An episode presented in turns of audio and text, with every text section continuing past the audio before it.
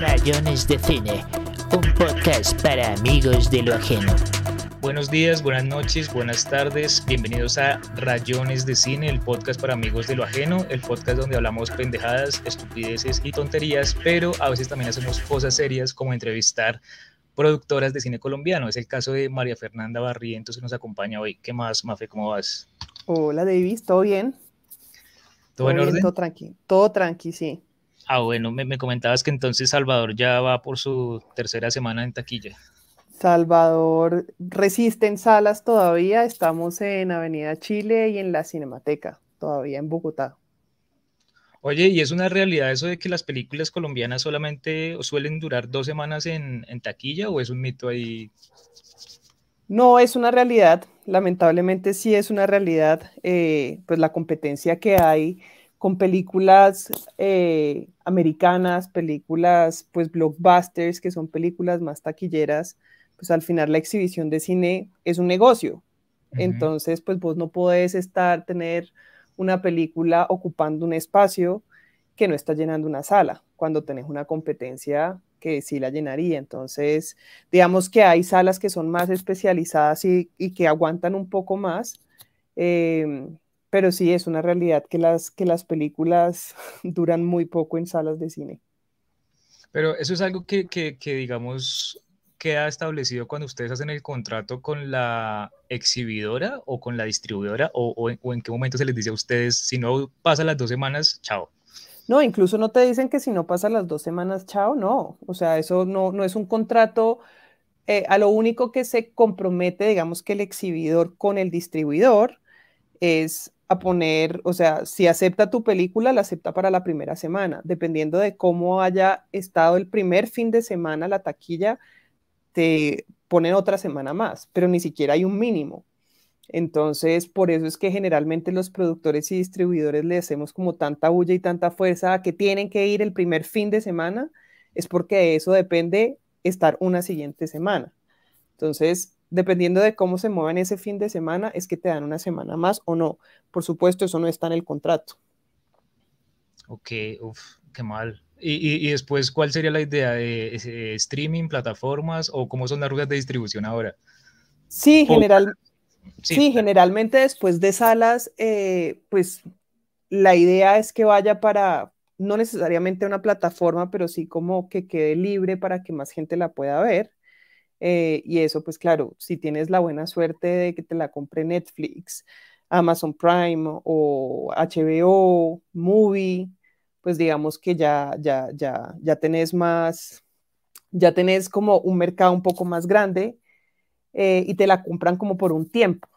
Entonces ahí como que uno o va renovando el contrato y pues al final ya uno la puede liberar un poco más como hay plataformas como Retina Latina, por ejemplo, que no es una, no es una plataforma paga o RTBC Play aquí en Colombia, eh, no son plataformas que la gente paga para acceder al contenido, eh, sino que es gratuito, pero pues te la compran también como por un determinado tiempo. Y ahí ya la película pues cada vez como que se va liberando más. Antes estaba el DVD, ahora ya pues ya no. Después ya queda en las calles. Oye, ¿y tú alcanzaste a, a, distribuir películas en DVD? O sea, bueno, dentro de tu labor como productora, a hacer contratos para distribución de películas en video físico. Eh, ¿En DVDs? Sí.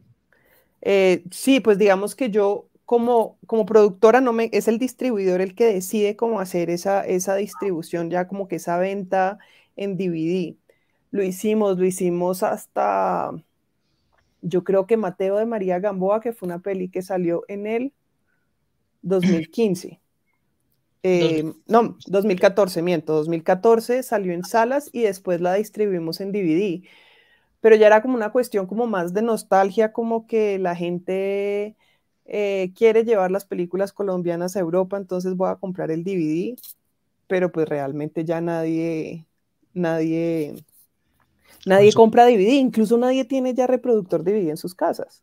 Yo tengo uno aquí, pero es porque estoy loco. Pero sí, realmente ya es, es, algo caduco, ¿no? No, incluso pues en el centro que venden todavía DVDs pirateados, que al final no, o sea, pues no, obviamente no quiero no quiero impulsar la piratería, pero hay muchísimo contenido que no llega acá, eh, que hay mucha gente que no sabe cómo, cómo piratearlo por internet, entonces pues se va al centro donde un señor que tiene todas las películas y allá puedes acceder como a esos DVDs, porque hay mucha gente que aún sí conserva el reproductor DVD, pero pues ya es como más de acceso a, es como más de acceso a ese contenido porque no lo vas a tener de otra manera. Ok, y bueno, ya devolviéndonos un poquito, quería preguntar cómo surge esa vocación de, de, María hacia la producción, ¿no? Porque la mayoría de la gente que estudia cine quiere dirigir o escribir o montar, pero muy poca quiere producir, porque parece que es como la tarea más titánica de, de, del cine. ¿Por qué te, te interesó producir? Eh, porque yo creo que al final como que no soy tan creativa, pero sí me encanta la creatividad y como que me encanta este mundo y me soya mucho Em, todo este mundo audiovisual, pero siento que no, yo soy una persona muy concreta, entonces como que poder llevar la imaginación más allá siempre me costaba mucho, pero, pero, y he sido como muy organizada y me ha ido siempre como bien en matemáticas, en todo, de verdad como en toda esta logística de poder tener como la cabeza organizada, y pues ahí como que encontré mi, mi, camino. Fue estudiando porque empecé a estudiar cine eh, sin pretensiones, en realidad, como de decir quiero ser directora, quiero ser guionista, quiero ser de eso. En realidad no sabía mucho qué hacer, pero me gustaba ver cine y pues ahí como estudiando fui, fue que fui encontrando el camino. Entonces, y ya, y pues parece que lo he hecho bien, aquí sigo. Ok, ¿y cuál era ese cine que te gustaba ver cuando empezaste a estudiar cine? ¿Qué, directores o, directoras o referencias tenías en esa época? A ver, digamos que a mí, yo empecé, yo estudié en un colegio francés, entonces teníamos mucho acceso como a películas eh, europeas que digamos que no estaban, por ejemplo, en, en, ¿cómo se llama? En, pantallas, en, pues en los multiplexes. Entonces, digamos que hay, y, mucho de lo que se daba en el colegio un poco era como la historia del cine, como, o sea, cómo, la, cómo el cine podía como contar historia, no historias, sino como contar la historia. La historia de la humanidad como la historia de la humanidad. Entonces, eh, pues nada, ahí empieza uno como el neorealismo italiano, que es justamente después de la Segunda Guerra Mundial, como todas estas, estas pues la Nouvelle Vague francesa, entonces como cómo contaba como, como la historia, eso fue lo que más me llamó la atención. De ahí un poco ya fui también en la universidad descubriendo muchas más cosas. Eh, digamos que de lo que me gustaba es que en esa época, estoy devolviendo muchos años, como veintipico de años atrás, eh, pero me gustaba mucho el cine español. Pues digamos que aquí, por ejemplo, uno lo que tenía como de referencia era Almodóvar, Amenábar, era como que lo que más llegaba a Colombia y eso me encantaba. Eh, Alex de la Iglesia llegaba en ese momento. Alex de la Iglesia, yo creo que la, es que no me acuerdo, ¿cómo es que se llama la del... el Día de la Bestia. El Día de la Bestia, yo creo que fue como por esa época.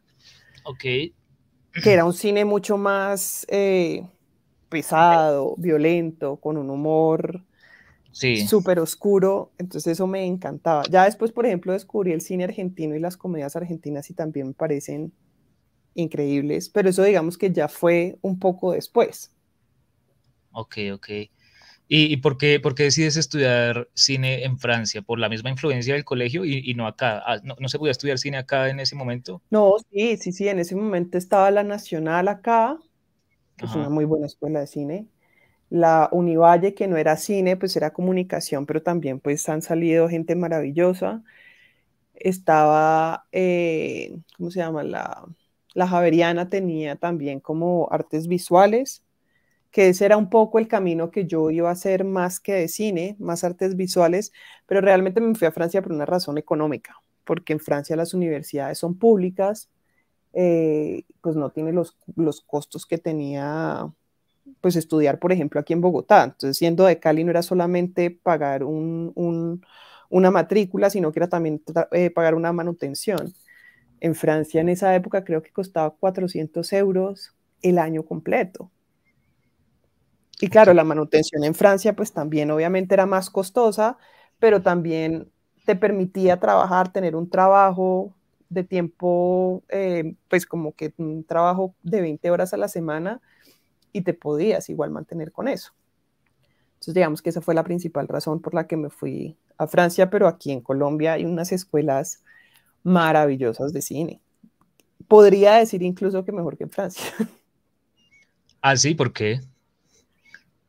Porque aquí estás haciendo. O sea, aquí siempre en Francia la universidad pública eh, sigue siendo muy teórica. Entonces tienes grandes pensantes como maestros, profesores y es siempre como pensando, pero no hay cámaras para que tú puedas salir, para que puedas estar como en el ejercicio de rodar. Aquí en Colombia sí, desde muy, pues, desde muy pequeños, desde que están empezando, cogen una cámara y saben cómo realmente cómo es el oficio de hacer cine. Y algo súper importante es que estás creando redes de trabajo finalmente, porque ahí es donde estás conociendo a tus pares, entonces ahí es donde ya decís como, mm, me encanta este man, me parece una chimba el arte que hace. Entonces ahí como que se van formando parches, que obviamente en Francia, eh, pues no, pues digamos que todo el mundo hace lo que quiere y, y como es una universidad pública, al final no mucha gente termina trabajando en el medio. O sea, yo creo que de mis compañeros con los que nos graduamos, eh, creo que la única que está haciendo cine soy yo, hay una que está haciendo fotografía y hay otro que es como corresponsal de, de tu tipo RCN en Estados Unidos. Pero digamos que la única que está haciendo cine de ese parche soy yo. Ok, ¿y estudiaste en la FEMIS o en cuál universidad de Francia? No, yo estudié en la universidad pública. Yo empecé a estudiar en Montpellier y después me fui a París y terminé en la Sorbona. ah, eh, la, Sorbona. Allá terminé, pero como te digo, pues es una cosa mucho más, eh, mucho más teórica. La FEMIS es la escuela de cine, ahí sí hay muchísima práctica. Lo que pasa es que para, para acceder a la FEMIS pues ya no, ya no tiene los precios que tiene la universidad pública. Para los ah, franceses sí, pero para uno termina siendo como casi una universidad privada. Franco Loli se graduó de ahí, pero él sí logró conseguir como unas becas y todas las cosas. O sea, Franco y yo éramos compañeros de universidad de Montpellier, empezamos juntos. Ah, sí, ah, qué bueno. Y es que yo tuve la oportunidad de entrevistar tanto a Franco Loli como a Jacques Toulemont, bueno, no sé si lo pronuncié bien, y, se, me, se, me, hacía muy, muy curioso ver que ambos tienen un, un, cine muy, comillas, afrancesado, o sea, que tanto, tanto gente de bien como... Ah, se me olvidó cómo se llama la película de, Jack, de Jacques.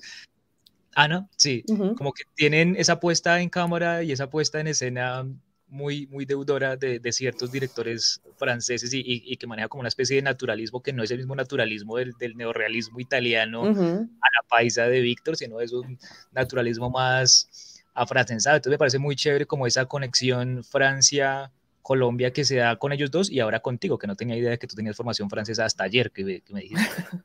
pero, pero qué, pero sí, pues incluso Jacques y Franco se graduaron, son de la misma generación del francés de Bogotá y yo soy del francés de Cali, de la misma generación. Y pues ya he trabajado con los dos, incluso. Entonces, no tenemos un cine parecido, pues finalmente yo soy productora, eh, pero digamos que sí, de compañeros, digamos que, pues en particular compañera de universidad de Franco, porque los dos sí entramos a estudiar juntos, con, con Jacques sí fue compañeros de la vida. ¿Y con él, con Jack, en qué trabajaste? Con Jack, pues Jack fue el primer asistente de dirección de, de, Rubén Mendoza. Entonces, por eso es que trabajaba con él. Ah, ok, ok, entiendo, entiendo. Y, bueno, eh, también vi pues en el perfil que me enviaste que, que, que fuiste la productora de Rodri, ¿no? La, el, el, espectacular corto de, de, Franco Loli. Entonces, te quería preguntar, pues, dado que, que me contabas que, que eres productora de, pues de cortometrajes, de publicidad y ahora de largometrajes, si existe como alguna diferencia entre producir esos formatos o, es esencialmente lo mismo, salvo, digamos, la extensión o más carga de trabajo. Uy, no, es muy diferente. Es muy diferente. Pues publicidad es una cosa completamente, o sea, digamos que la publicidad sí es fuera de, fuera de, de concurso un poco. Yo nunca produje publicidad eh, en video, hice publicidad, pero sobre, sobre todo como fotográfica, hice producción de, publicidad cuando llegué a Francia, justamente porque como que no tenía ese networking y necesitaba trabajar, conseguí trabajo como productora de fotos, eh, de publicidad y de moda, entonces pues, pues ahí como que fui empezando nuevamente y de ahí empecé a conocer gente. Entonces digamos que un poco la publicidad sale de concurso, pues porque no tengo tanto conocimiento en el tema, porque tengo entendido que son jornadas muchísimo más largas, pero también como en periodos más cortos, es decir, un corto finalmente son una semana de rodaje dependiendo, y pues las películas sí pueden ir de cuatro, cinco semanas, seis semanas, ocho semanas, o sea, mm, ¿cuál es la diferencia? Eh, pues los presupuestos son súper diferentes entre el corto y el, y el largo, eh, pues el mismo tiempo como de producción es un desgaste igual mucho más grande el del, digamos que puede tener como el mismo, el mismo formato finalmente, lo que pasa es que de todas maneras en un rodaje de cinco días se pueden permitir más cosas, viendo que cuando ya tenés a la gente durante seis semanas, vos no puedes estar, por ejemplo, o sea, la gente se cansa muchísimo más. Entonces no es una cuestión de hacer horas extras porque se van a pagar las horas extras, porque en seis semanas la gente se casca muchísimo más, viendo que en cuatro o cinco días de rodaje pues te puedes permitir como unas libertades, em, pero al mismo tiempo hacer cortometrajes a veces es más difícil porque el dinero es muchísimo menor y generalmente el cortometraje es como, como, como la carta de presentación de los directores operaprimistas, entonces no es tan fácil financiar tampoco un cortometraje. O sea, tiene ahí como dos esquemas completamente diferentes.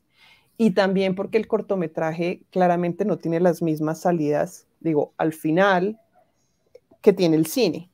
O sea, la distribución justamente del cortometraje es mucho, menor, mucho más pequeña, mucho más reducida que, que el, del, el del largometraje. Son como dos caminos diferentes, eh, pero, pero, pero pues igual hay, hay, que, o sea, hay que empezar de todas maneras, vos no puedes empezar tu carrera como productor trabajando en un largometraje si no has hecho primero un cortometraje, igual un director. Un director tiene que empezar también primero a trabajar en cortometrajes como para saber cómo es el manejo de un set, por ejemplo. O sea, no, es lo, no, no puedes llegar a seis semanas de rodaje o a cuatro semanas de rodaje sin saber cómo funciona un set o cómo son como los... los el flujo de trabajo. El flujo de trabajo, el flujo de comunicación también con tus mismos colegas porque no es de la misma manera. O sea, un director no le habla al, eléctrico. Pues no es porque no le pueda hablar al eléctrico, pero simplemente es como el eléctrico hace parte del departamento de luces y pues su cabeza es su director de foto, que es el que le tiene que decir, pues porque sabe cómo decirlo. Pero pues obviamente no estoy diciendo que, que no se pueda, ¿no? Pero pues de todas maneras sí hay un flujo de comunicación, como un protocolo de comunicación que sí hay que seguir. Ok, o sea que digamos si se sientan a almorzar o algo y, el, eléctrico tiene la sal, el director no le puede decir páseme la sal, sino tiene que decirle al director de fotografía. No se puede, le tiene que decir al director de fotografía, o sea, no hay manera que le hable. No, no, no, no, no, no. A ver, en órdenes de, de, de, funcionamiento de set.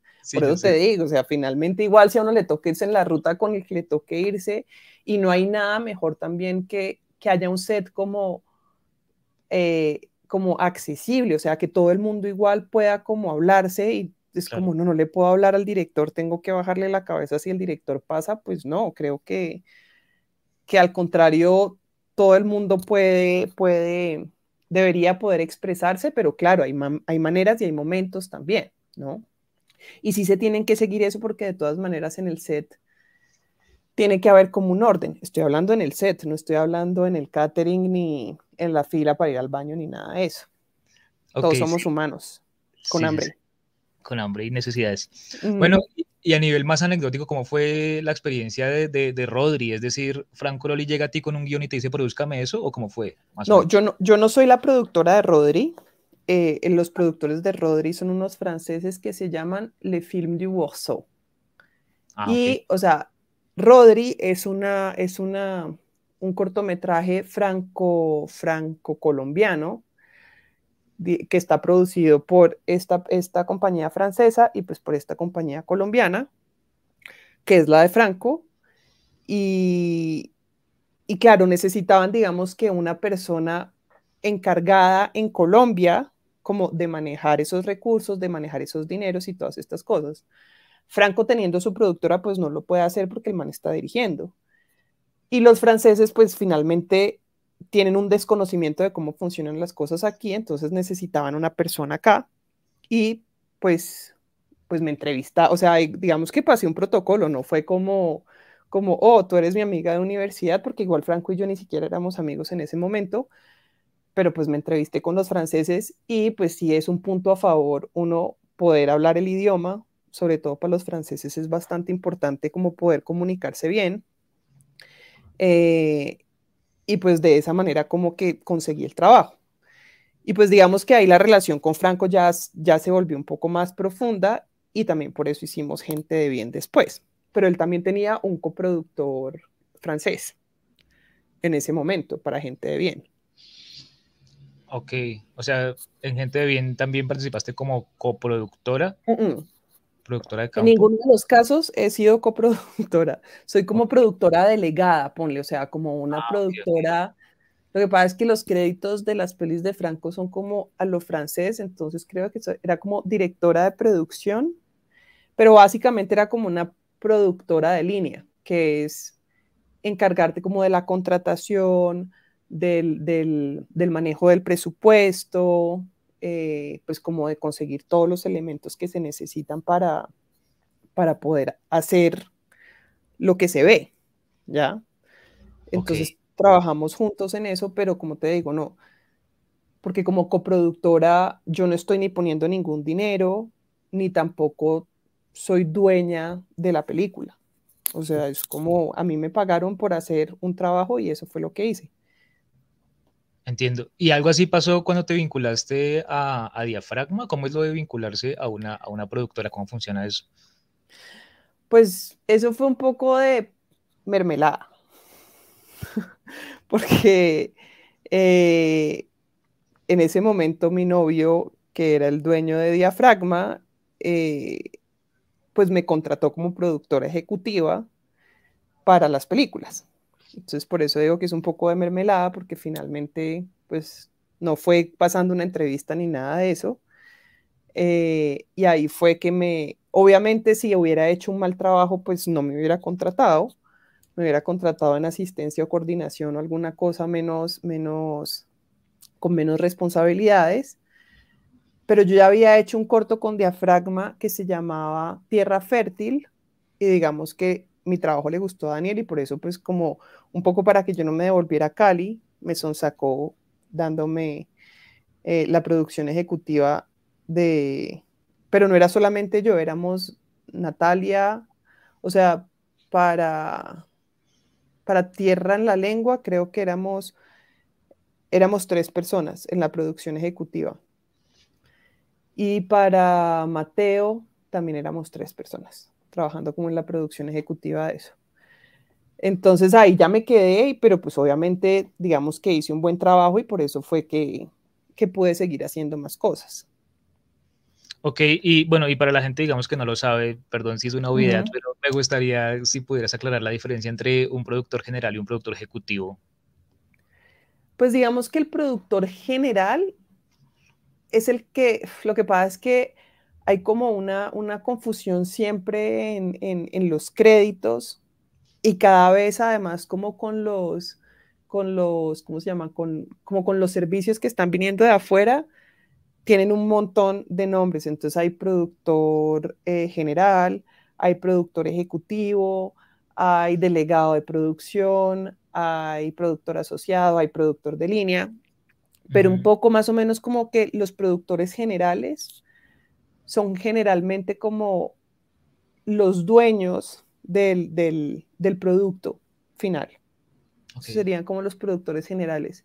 Digamos que son los que más injerencia tienen también como en las decisiones creativas, en últimas. O sea, como, sí, como que poder tomar decisiones más creativas. Si bien el productor ejecutivo también lo puede hacer, el productor ejecutivo pues es más como de conseguir el dinero y como de ejecutar esos dineros. Ok, ok. Entiendo. No, bien, bien. Bien, sí, no era por si de pronto algún oyente no tenía clara la, la diferencia, pues como que se hiciera el inciso. Bueno, ya casi nos acercamos a, al tema que nos convoca, que es Salvador, pero antes un par de preguntas. Lo que pasa es que, bueno, tuve la oportunidad de ver Mateo de, de, María Gamboa y tuve la oportunidad también de entrevistarla en su momento y, fue una película que, pues, que me gustó mucho y que me, me, pareció muy triste como que no tuviera tan, o sea, como tanto predicamento y tanto recorrido. Eh, pero entonces sí quería conocer cómo, cómo había sido tu experiencia produciendo, produciendo esa película, que yo me acuerdo cuando hablé con ella, ella, ella me hablaba mucho como de referentes muy como de Scorsese, como de Mean Streets, como de tratar de hacer como una especie de, de cine de gángsters, pero muy, mucho más pegado a, a, la tierra y a la cotidianidad. Entonces pues te quería preguntar por tu experiencia con Mateo de María Gamboa. Mi experiencia con Mateo, mm, digamos que cuando yo llegué a trabajar con María, pues ya se había hecho un desarrollo de guion que eso yo creo que fue la parte como más grande y más y más delicada un poco porque María hizo una súper investigación. Eh, Francisco de Rú estuvo detrás también de esa investigación.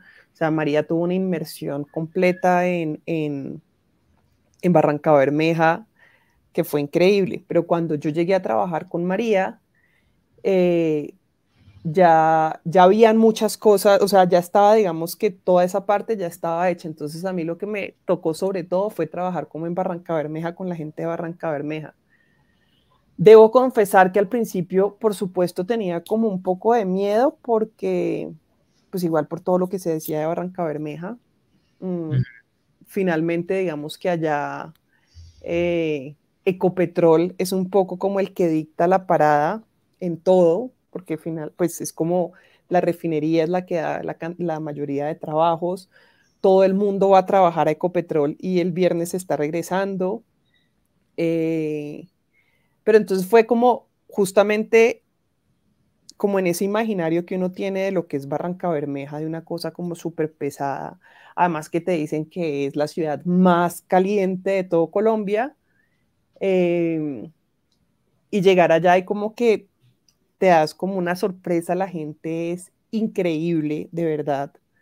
Efectivamente las cosas que han vivido son súper fuertes, pero como ese amor que le tienen a su ciudad em, y como querer salir adelante y como poder un poco resarcir lo que pasó, eso fue una cosa bellísima. Y nunca nos encontramos con, con nada con nada peligroso, nunca nos encontramos con eso. Mm, sí era caliente, pero no era la ciudad más caliente de Colombia, creo yo. Y realmente, pero fue encontrarse como, con, o sea, era, fue súper chévere porque, si no me equivoco, pues debe haber sido como la primera película que se rodó en Barranca Bermeja. Entonces la gente estaba muy emocionada. Como Barranca también es tan pequeño, pues se, se hizo como una comunidad alrededor de esa película. Entonces, pues los proveedores de transporte, los proveedores de alimentación, el mismo hotel, nos cuidaban un montón. Entonces eso fue súper bonito. O sea, realmente rodar en Barranca Bermeja fue una, una experiencia súper chévere. Ok, y frente a Rubén Mendoza con Tierra en la Lengua, lo que pasa es que cuando, cuando salió La Sociedad del Semáforo, que fue como su película anterior a Tierra en la Lengua, como que hubo mucho rifirrafe de Rubén con, con la prensa, porque como que había ciertos sectores de la prensa que, que había quedado defraudado con la película y Rubén tuvo que ser muy beligerante como para defender su película, cosa que parece un poco rara uno tener que defender su película. Entonces quedó la sensación en el medio de que Rubén Mendoza era una persona muy difícil y como que mucha gente se preguntaba cómo será producirle una película a una persona que da la sensación de ser difícil, pero no sé si será un, un mito, una sensación, una percepción simplemente o cómo funciona ahí. Mm, pues yo solamente trabajé en Tierra en la Lengua con Rubén. Como te digo, pues Daniel García era el productor general y pues es el socio de Rubén con los que hicieron la Sociedad del Semáforo también.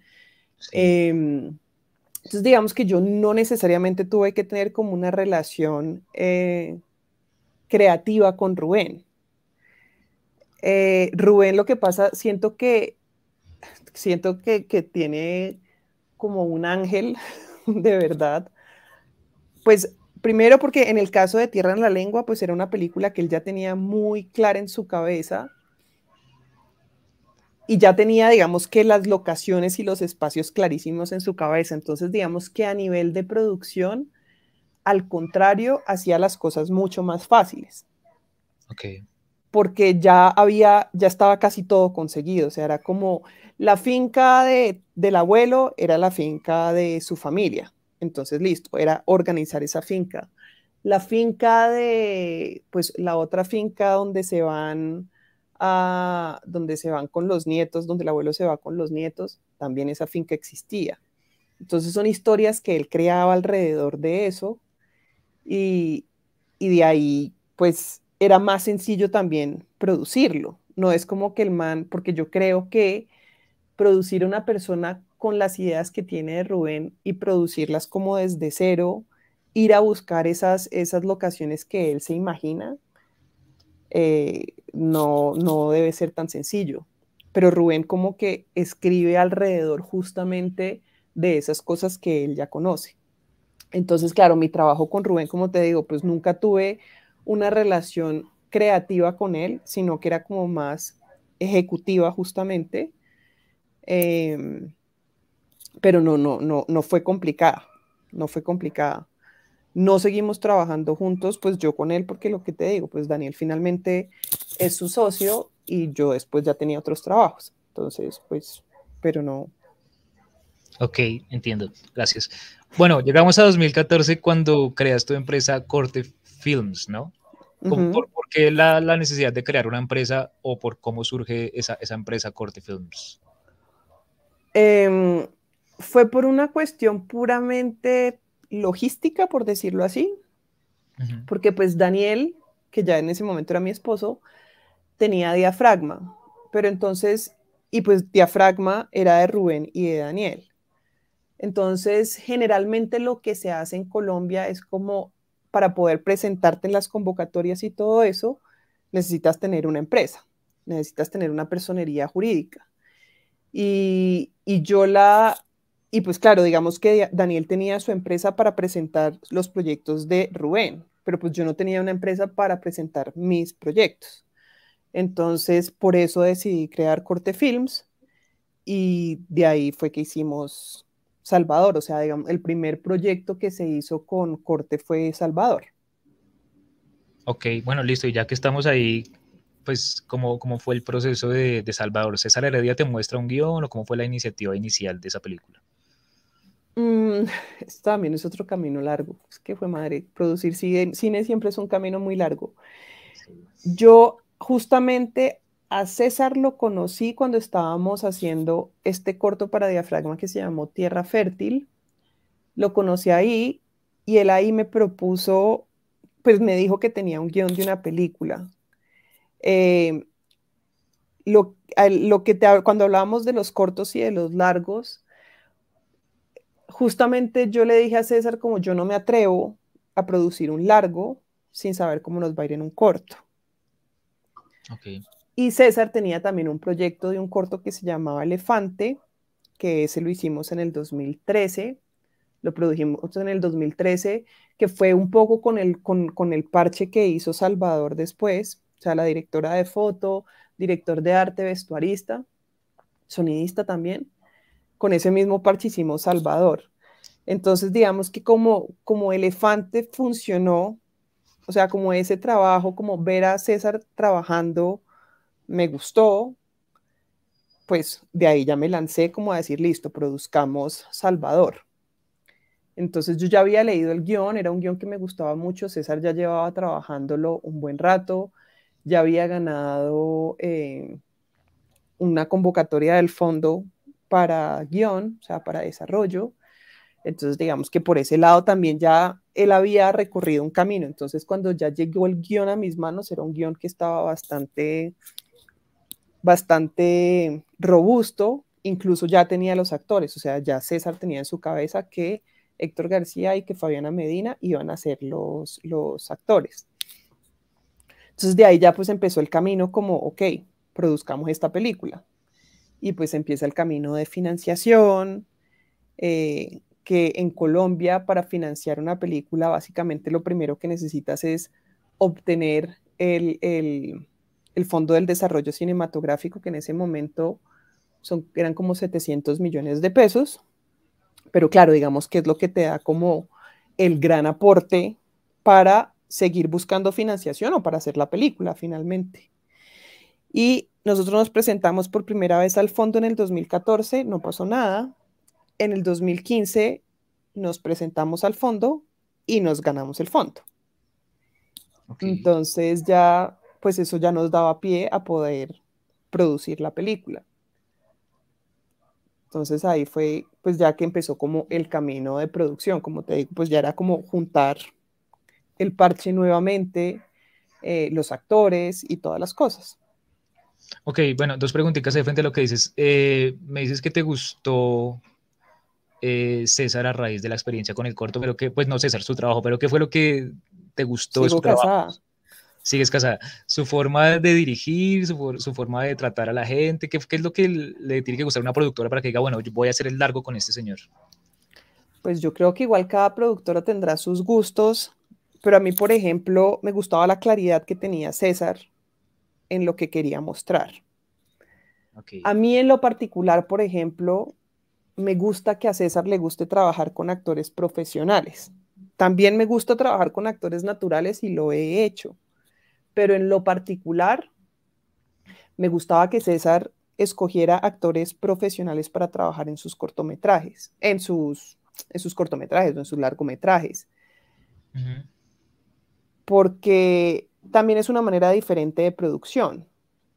Se vuelven más sencillas unas cosas, pues porque finalmente un actor profesional está haciendo un oficio que conoce eh, y que sabe cómo, cómo es todo el compromiso, pues, y todo lo que se, todo lo que hay en torno pues de hacer una, de hacer una película.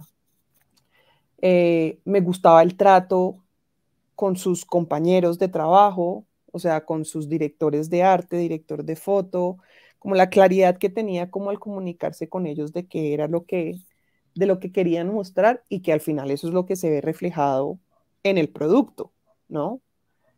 Eh, entonces, claro, era como no, e, no fue conflictivo. O sea, para mí, para mí en lo particular, eh, me alejo de los conflictos, entonces, y, por eso también como que nos demorábamos tanto tiempo escogiendo, y yo me demoro mucho tiempo escogiendo mi equipo, porque siento que eso es súper importante, como que haya un bienestar de todas maneras en el set.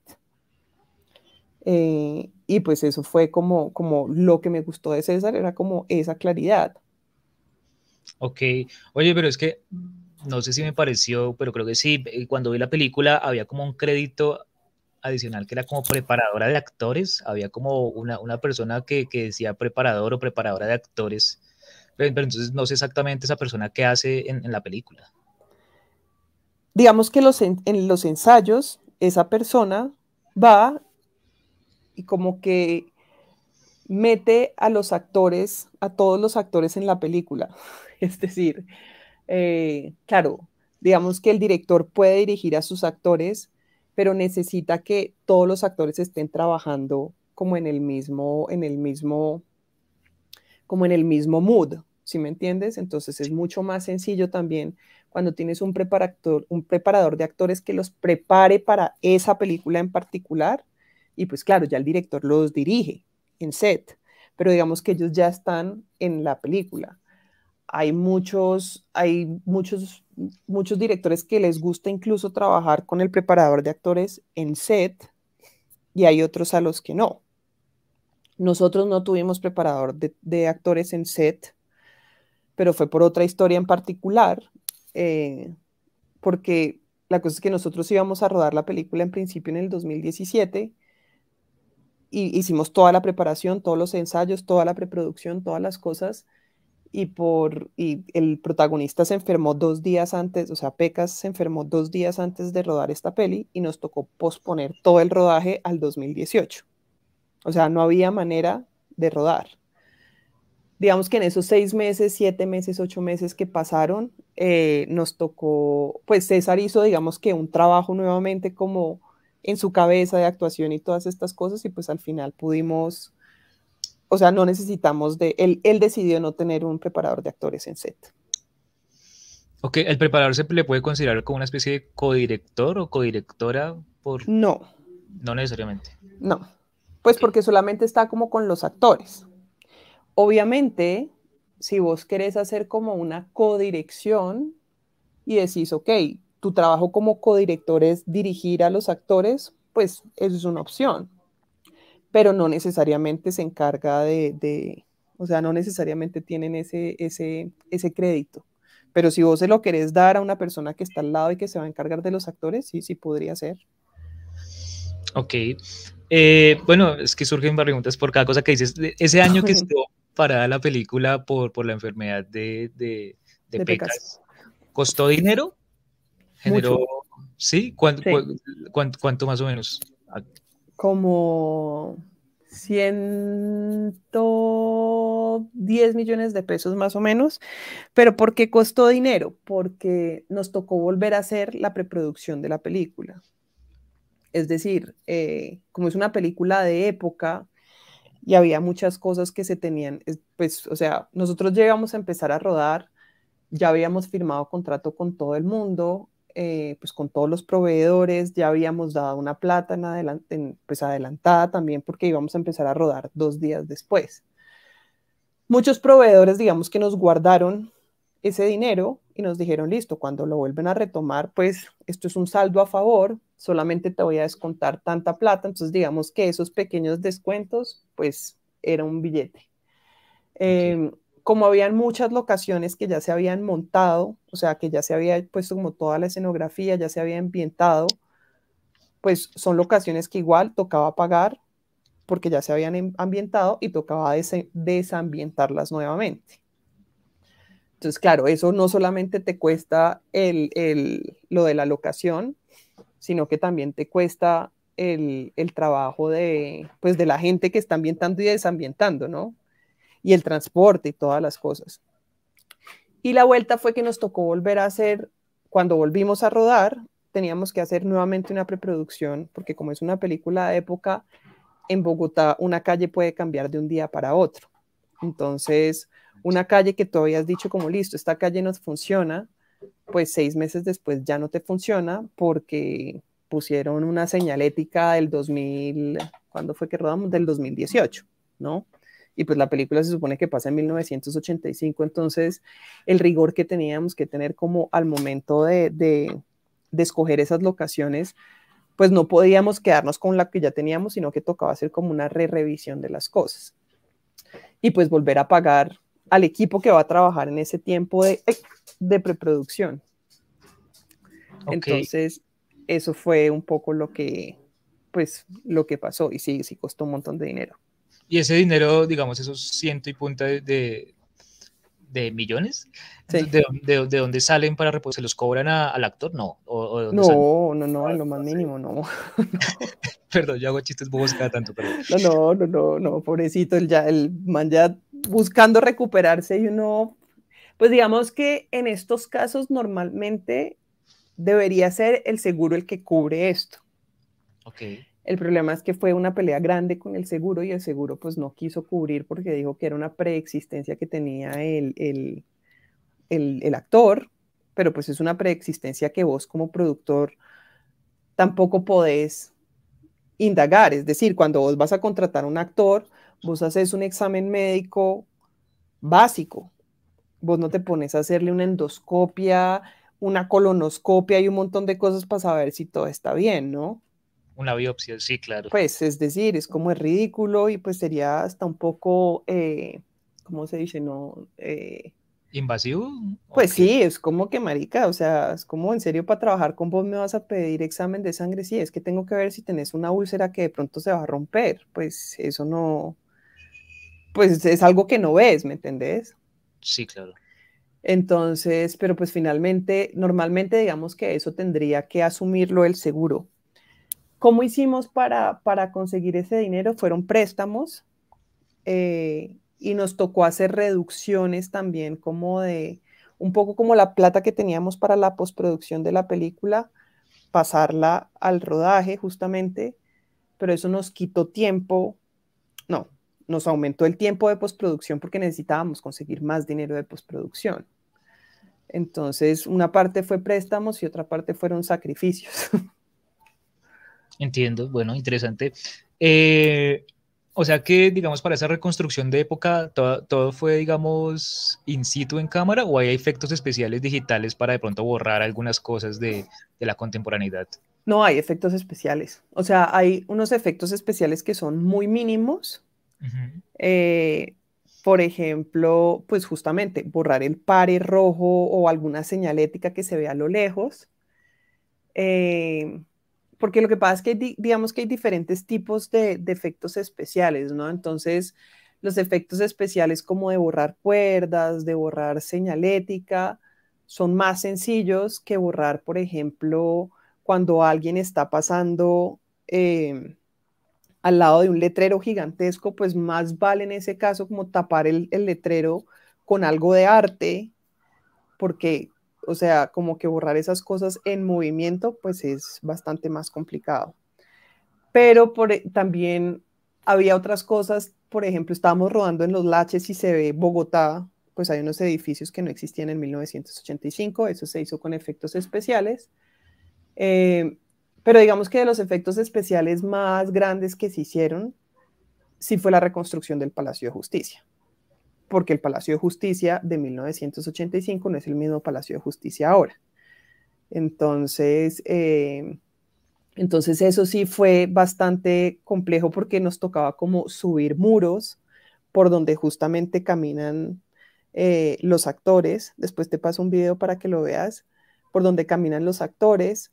Pero incluso la piedra del Palacio de Justicia no es la piedra que era antes del Palacio de Justicia, entonces nos tocó ir al, al Mintic que conserva eso. Y también la noche, la primera noche de la toma del Palacio de Justicia, también nos tocó reconstruir como ese. Eso fue como lo más, lo más complicado de todo, justamente, hacer esa, esa reconstrucción de esos, de esos edificios. Ok, no, y además que sí quería pues felicitarte a ti y a César si en algún momento lo logró entrevistar porque realmente es una reconstrucción muy, muy, muy bien lograda, ¿no? Y, como, como que pues habemos algunos que nos gusta mucho la historia de Bogotá y, y, nos la pasamos viendo películas o material documental o fotografías de, de, la Bogotá antigua y bueno, en Facebook circulan muchas y es muy bonito poder ver esa Bogotá y verla así como en movimiento en una historia de ficción, como que uno cuando ve la película inconscientemente, no por ser sangrón, pero inconscientemente uno está tratando de decir, no la van a lograr, voy a pillarles el error y realmente no logré pillar ningún error, o sea, realmente está, está, está, está muy, muy, muy, muy bien lograda. Entonces quería, quería preguntar sobre, sobre el proceso como de, de scouting de locaciones, ¿no? Como de búsqueda de locaciones de tratar de encontrar esa arqueología de, la Bogotá que, fue y que todavía sobrevive o que, toca reconstruir o que toca falsear? ¿Cómo fue eso? No, fue súper complicado. Fue súper complicado porque lo que te digo, Bogotá se mueve muy rápido de todas maneras y cambian muchas cosas muy rápido. Mm. Como que no hay una, no hay una convers con, conversación, conservación de esos espacios, ¿no? Pero pues también más allá, pues eso hablando como de los espacios públicos, que vos decís finalmente hacer una película de época en Francia o en Europa es mucho más sencillo porque, pues, puchicas, esos espacios están absolutamente conservados. Acá no. Aquí al lado ponen ya un edificio súper moderno y pues como que te daña todo. El scouting de locaciones fue larguísimo, pero sobre todo para conseguir ese ascensor. El ascensor que se ve en la película, porque uno, ya hay muchos edificios que no requieren de ascensorista. Entonces, claro, ya el ascensor, muchas veces el ascensor se conserva como en su fachada, la parte de afuera como que la conservan, pero la parte de adentro pues ya es una, una, una, una, un, pues todo un ascensor digital. Entonces, claro, probablemente hay un ascensorista, pero marcando el número 14 o el número 15, lo que sea. Entonces, conseguir ese ascensor fue súper complicado. O sea, creo que nos caminamos, César sobre todo, yo lo acompañé un par de veces a caminar y como a conseguir eso y como que, fue puta, perdón, veíamos el ascensor que funcionaba por fuera y cuando ya veías por dentro, como no, pues es un ascensor moderno, pues ya no sirve. En algún momento pensamos también como, como, pues falsear, si hubiera sido necesario, pues nos hubiera tocado hacer eso en estudio, pero claramente hubiera sido mucho más complicado porque el racorde entre el afuera y el adentro, eh, de todas, y, y, se siente, ¿me entendés? Por más de que vos hagas una, una escenografía de un ascensor súper bien hecho, sentir ese, ese, esa subida, ese sonido que te da el sonido del, del, ascensor subiendo y como que esa pausa no la tiene, no la vas a poder hacer en, escenografía, ¿no? Entonces sí era muy importante. En última, si nos hubiera tocado, pues nos hubiera tocado hacerlo. Por ejemplo, donde trabaja Salvador en la sastrería, que era ese mismo edificio justamente, ya cuando íbamos a rodar, ya el, edificio de al lado lo habían tumbado y iban a hacer un centro comercial. Entonces creo que todo fue como, como, como, como en unos tiempos perfectos, porque no creo que se pudiera rodar ahora de esa manera. O sea, no sé si todavía si ese ascensor, por ejemplo, funciona o no funciona, pero, pero por ejemplo, sé que ya al lado hay un centro comercial y pues un centro comercial te da un sonido ambiente diferente también, ¿no? Entonces, pues un poco te daña también el sonido y pues es muy importante el sonido. Eh, a nivel, digamos que de exteriores, como te digo, pues sí tuvimos que echarle mano como a los efectos especiales y también eso te reduce como, como los movimientos de cámara. Entonces, pues tratamos de que la película no fuera tan en interior, tratamos de sacar la película, pero de todas maneras los movimientos de cámara eran hacia un lado, si te mueves la cámara un metro, pues ya no, ya no lo podías hacer.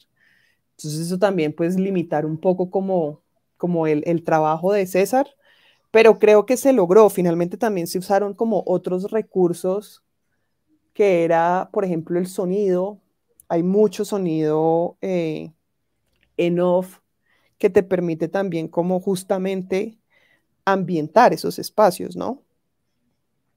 Entonces, pues se usó ese recurso también justamente para que no se sintiera como tan encerrada las cosas. Pero sí fue, eso fue el proceso yo creo que más largo, justamente como para no, pues por ejemplo, em, La Siempre Viva, una maravillosa película que también pasa como en el, en el, en la toma del Palacio de Justicia. Igual, ajá, igual todo, toda la peli se hizo para que fuera en esa casa y fue pensada así y la puesta en escena fue así, pero claro, esa película está pensada de esa manera, ¿no? Pero Salvador no la podíamos dejar en un ascensor y en una sastrería porque se vuelve muy, muy, muy claustrofóbica. La siempre viva no, porque por lo que te digo, la siempre viva tiene un guion que es así y pasa así. ¿Ya? Entonces, claro, y además es un, es un long shot, ¿no? Eh, permanente, o, por lo menos trata de, generar esa sensación, entonces mm. como que ahí está medio justificada la, la unidad de, de, locación. Sí.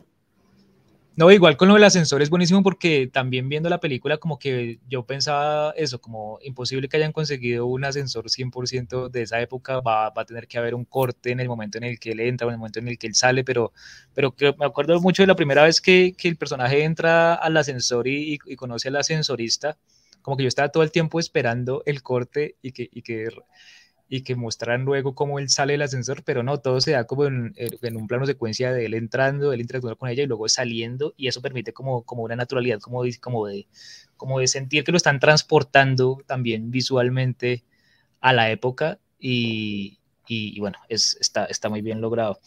Eh, bueno, otras, otras cositas ya para liberarte y es, bueno, vi muchas cosas ahí que son como casi que easter eggs de, de lo colombiano, como el álbum de Chocolatina Jet, como el cartel de Rambo 2, bueno, incluso ahí hablan un poco de Chuck Norris.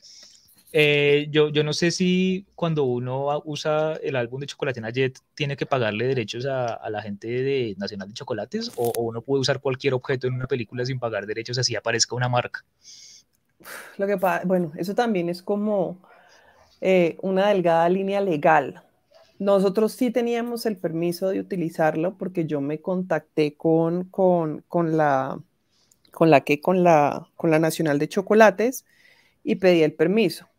Estaba buscando que me dieran dinero, no me dieron dinero, pero me dieron el permiso. y que me dieran chocolatinas, me dieron chocolatinas. No muchas, pero me dieron unas cuantas. Eh, pero digamos que deberías, o sea, finalmente al usar una marca, si la estás usando para lo que es la marca, no debería haber ningún problema, ¿no? Es decir, yo estoy utilizando el álbum de Chocolatinas Jet para pegar las laminitas de Chocolatinas Jet, no estoy haciendo un incendio con el álbum de Chocolatinas Jet, ¿sí me entendés? O sea, si yo hago que el álbum de Chocolatinas Jet fue el que generó el incendio de cualquier vaina, pues claro, ahí lo estás, estás un poco como mal usando el producto, por decirlo así. Entonces ahí te podrías meter en problemas. Sin embargo, yo en todas mis producciones sugiero que si voy a usar alguna marca, eh, tener el permiso de esa marca. Ya si me piden que tengo que pagarles, pues uso otra marca o, o, pues se crea una marca, también se crean muchas marcas. El departamento de arte, digamos que tiene justamente como un diseñador gráfico que está en eso, está como en función de eso. Pero en lo particular para, para, para para, ¿cómo se llama? Para Salvador, tuvimos Néctar y tuvimos Chocolatinas Jet que nos dieron el permiso como sin problema, como claro, úsenlo, incluso por esto de la, de, la época justamente, nos dieron los logos de la época, porque obviamente pues no se puede utilizar ahora. Entonces era como cuáles fueron los logos de la época para que corresponda como con la imagen. Entonces eso fue. Ok, sí, porque sí, sí iba a preguntar si había habido algo de product placement o algo así, pero me dices que se intentó negociar, pero no se logró. ¿Te, dieron un argumento de por qué no? ¿O simplemente dijeron no? Eh, pues lo que pasa es que eso también es un negocio, o sea, el product placement, si ellos te van a dar como, como, como, si te van a dar dinero, pues es porque también ellos están pagando una publicidad, básicamente es eso, el product placement es una publicidad. Entonces, pues ellos te van a dar dinero, pero vos le estás dando, diciendo que tu película va a llegar a tanta gente y que la gente, eh, pues o sea, que la película va a llegar a tanta gente, entonces este es el impacto que va a tener la marca en tu, en tu, en tu producto, en, en, mi película, ¿me entendés? Eh, pues no sé, por ejemplo, el de Juan Valdés en, en, esta película Bruce Almighty, creo que es la con Jim Carrey, que es una publicidad directa. Entonces, pues uno dice, pues claro, pero es que sabes que esta película va a llegar, es un blockbuster que va a llegar a un montón de personas, entonces pues vale la pena pagar como esa cuña ahí. Finalmente Salvador, pues es una película, eh, una película independiente, que, probablemente no va a llegar a tantísimas personas. Entonces, realmente ellos poner dinero, pues no lo van a hacer. Ponen producto, en caso tal te dicen, listo, tenga, yo le regalo dos garrafas de aguardiente y tenga, yo le regalo unas gafas de, eh, unas gafas, unas cajas de chocolatinas y ya, pero pues ya ponerse a, a, a darte plata, pues es un negocio diferente. Ok, entiendo. Bueno, ya quedan poquitas preguntas, lo juro. Eh, eh, curso Ibermedia, vi, vi, la, vi, la, expresión curso Ibermedia en los créditos y me pareció raro, porque no decía concurso, sino curso. Pero es, entonces, ¿es que, ¿qué era? De pronto leí mal. No, es eh, un taller de, de, la Fundación Carolina, que hace parte de Ibermedia. Digamos que Ibermedia es un poco como el FDC para los países iberoamericanos. Ok. Eh, lo maneja la Fundación Carolina y la Fundación Carolina da unos talleres, es un concurso por los que se presentan y da unos talleres y César se presentó, pues nos presentamos y, y es como una asesoría de guion, eh, una asesoría de dirección, o sea, es súper chévere, creo, es que ya no me acuerdo cuánto tiempo, eso fue en el 2015, creo que fueron como tres semanas eh, de una inmersión total en tu proyecto para el director, una inmersión total eh, para, para desarrollar el proyecto. Ok, bien, gracias. Y hay una parte, bueno, hay dos momentos que tienen que ver con lo, con lo cinematográfico, además de, pues, de que el personaje invita a, la sensorista a cine y cree que ella le gustan cierto tipo de películas, resulta que le gustan otras películas, eh, lo bonito que implica ver como la marquesina de, de, Rambo 2, que, que, me parece, me parece muy, muy, muy, chévere, pero sobre todo el hecho de, del ritual de buscar la película que uno va a ver en el periódico, ¿no? Que es algo que, que ya no se hace, y el hecho de que, por ejemplo, el embolador eh, recomiende películas, sea como una especie de, de reseñista crítico que recomienda películas. Pero entonces, en esa cartelera del periódico, ese periódico es un periódico que sacaron de una meroteca o que reconstruyeron o construyeron los de arte basados en, en, alguna referencia de una meroteca. Construidos, construidos. Ese, ese sí fue construido. Okay. o sea, claro, viendo referencias, por ejemplo, de, de, creo que el espectador, pues como viendo referencias y simplemente se reconstruye porque por supuesto necesitábamos que hablaran de esas películas que está hablando el, el, el, el embolador. Sí, películas del, del 85. Y bueno, eh, y, frente a eso, pues digamos que no, no, no, no, no pasó desapercibido el hecho de que, de que ustedes hayan estrenado una película ambientada en el, en el 85, eh, que obviamente sé que la querían estrenar antes de la pandemia, ¿cierto? Y que la pandemia se les, se les atravesó, pero, pero por, por, por esa circunstancia estrenan una película en el año 2002 sobre el 85, que es el mismo año en el que Santiago Mitre estrena Argentina 1985, ¿no? La, la película sobre el caso y termina siendo una coincidencia muy bonita de dos películas latinoamericanas mirando hacia ese año particular que es el 85, ¿no? Pero fue pura, pura que, pura, pura coincidencia porque nosotros estamos antes que Santiago. No, mentira, pues justamente sí, Salvador se iba a estrenar en el 2020, en noviembre del 2020, eh, y claro, estrenamos la peli en el Festival de Cartagena, o sea, ni siquiera pudimos tener como un estreno grande, porque la película se presentó el jueves, digamos que su estreno de Alfombra Roja era el sábado y el viernes se canceló el festival. Y pues, digamos que normalmente lo primero que hacen las películas son como un recorrido de festivales y eso fue lo que pasó en el 2020, pero claro, todos eran festivales eh, virtuales. Entonces fue un poco triste para la peli realmente. Eh, ya cuando empezaron a abrir eh, mm, los cines como en el 2021, de todas maneras el aforo era muy reducido, pues el miedo de la gente también como a ir a cine seguía muy latente. Entonces sentíamos que no, no era tampoco el año de poder estrenar en el 2021.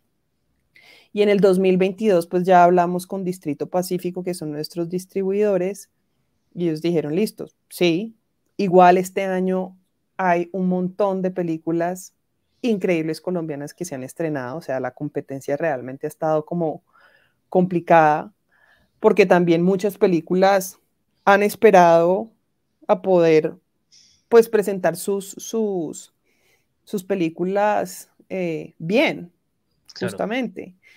Eh, y yo creo, yo sí sentía que era necesario porque hubo muchas películas que se presentaron, digamos que simultáneamente virtual y en salas. Eh, pues yo sí tenía como la deuda con mi equipo de hacer esta película y de mostrarla en pantalla grande, pues porque como vos te pudiste dar cuenta, sí es una película que se aprecia como en pantalla grande, ¿me entendés? Poder como sentir ese sonido, eh, poder ver como el arte, como en todo su esplendor realmente, como ese rigor que tuvimos también como con la época. Eh, entonces, pues ya era una fecha que se había establecido como desde, no sé, desde abril, yo creo, más o menos. Teníamos ya que en noviembre un poco aprovechando también pues como el aniversario de la toma del Palacio de Justicia, si bien nuestra, nuestra comunicación como nunca no ha sido como necesariamente enfocándonos como a la toma del Palacio de Justicia, pues tiene mucho que ver. Entonces, pues finalmente lo sacamos en esta época. Claro, me entero de, de, de, de Argentina 1985 que salió que en octubre. Sí, por ahí. Y claro, fue una coincidencia fue una coincidencia, pero pues obviamente pues uno decir como chicas, compartir cartel con Argentina en 1985 no, no me puedo quejar. No, y además que ellos estrenaron eh, en Amazon de una o simultáneamente salas y Amazon, no lo tengo tan claro, pero sí, salió en Amazon, ¿no? Porque se pudo ver de una vez. Sí, sí, sí, sí, sí. Sí, pero igual mucha gente sigue yendo a cine. O sea, eh, incluso en Argentina creo que que, Argentina 1985 sigue siendo de las películas más taquilleras argentinas para este año. Viendo que está disponible gratuitamente, pues para que tiene Amazon. Pero no necesariamente todo, o sea, increíble, pero no todo el mundo tiene, tiene plataformas. Sobre todo los más adultos. Y siento que en estas películas en particular, creo que tanto Salvador como Argentina 1985, pues son películas para adultos son películas que, llaman más la atención de un público más adulto. Nosotros somos adultos, pero hay gente más adulta que nosotros. Como que hayan vivido esa época. Y, y me doy cuenta ahora, la película ya lleva dos semanas en cartelera y los comentarios que más recibo y la gente que ha sido mucho más receptiva a la película es gente que vivió esa época, que sienten como esa nostalgia de la época en cambio de los jóvenes, no tanto. O sea, claro, pueden decir, sí, sí me gustó el guion, sí me gustó, pero no sienten como, no los toca de manera tan profunda como, los, como toca a los más adultos. A los que vivieron la época. Bueno, ya pregunta final, final, lo juro por Jesucristo en quien no creo. Y es, eh, tú hiciste una, un, un, conversatorio hace poco en la, en la Cinemateca hablando sobre cine y memoria y eso, y no pude ir, me gustaría preguntarte así por pura curiosidad, ¿cómo, cómo fue ese, ese conversatorio? ¿Y va, a haber algún otro? Me encantaría que hubiera otro, no, no creo, pero bueno, ¿cómo fue ese en particular? Eh, uy, fue súper interesante porque éramos tres personas completamente como ajenas a la toma del Palacio de Justicia, tres personas ajenas a Bogotá incluso, pues es decir, ajena porque yo soy de Cali, la documentalista es una gringa y el, y el, digamos que un poco el moderador es un, un español, profesor de historia. Eh, entonces, y todos estamos contando una película que habla del Palacio de Justicia, pero no habla de la toma del Palacio de Justicia. Entonces, en nuestro caso, pues es como una película, pues Salvador finalmente es una película de amor que pasa en el contexto de esa época. Que eso fue lo que llevó a que hubiera, a que, que ese Palacio de Justicia, esa toma del Palacio de Justicia se diera. ¿Sí me entendés? Pero nosotros no estamos ni explicando por qué se dio, no estamos contando razones, no estamos contando la historia de ninguna persona que haya quedado desaparecida o muerta en el palacio, o sea, no va de eso, es como completamente contextual. Y la chica, yo no conocía esto, eh, se llama Cajas Negras.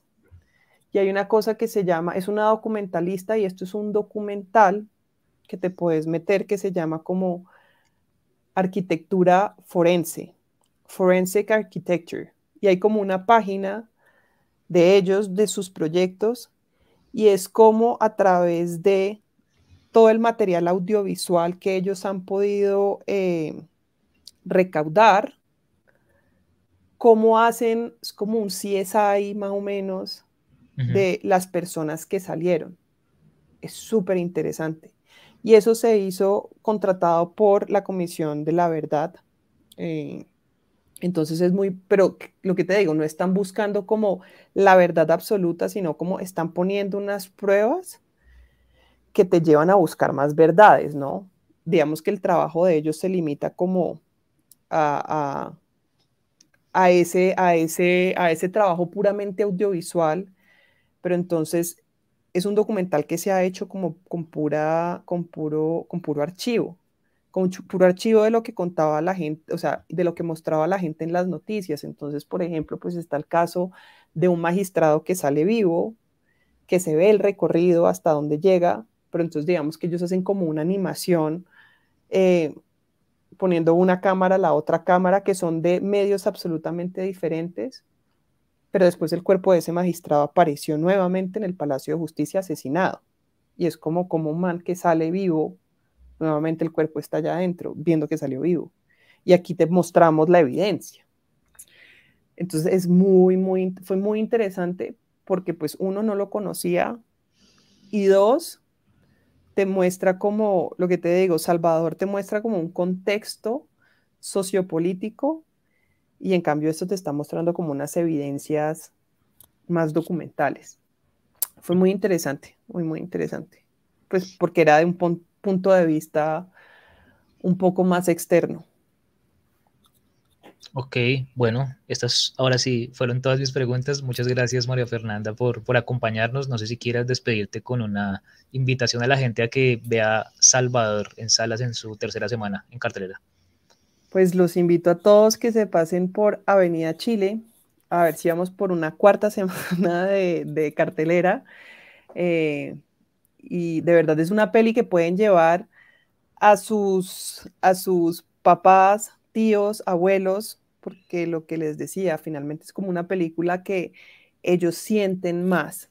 Mm, entonces ha sido, ha sido chévere porque siento además que el cine como que cada vez eh, se vuelve como mucho más contemporáneo y menos para estos mayores, por decirlo así. Entonces los invito a que vayan, se pasen por Avenida Chile a ver la peli. Y si no, también estamos en la Cinemateca. A partir del primero de diciembre vamos a estar como 15 días en la Cinemateca, que es una sala maravillosa donde pueden ver y escuchar la peli como se debe. Bueno, pues muchas gracias María por tu tiempo y pues esperemos que le vaya muy bien a Salvador y a todos tus proyectos futuros. Gracias Davis.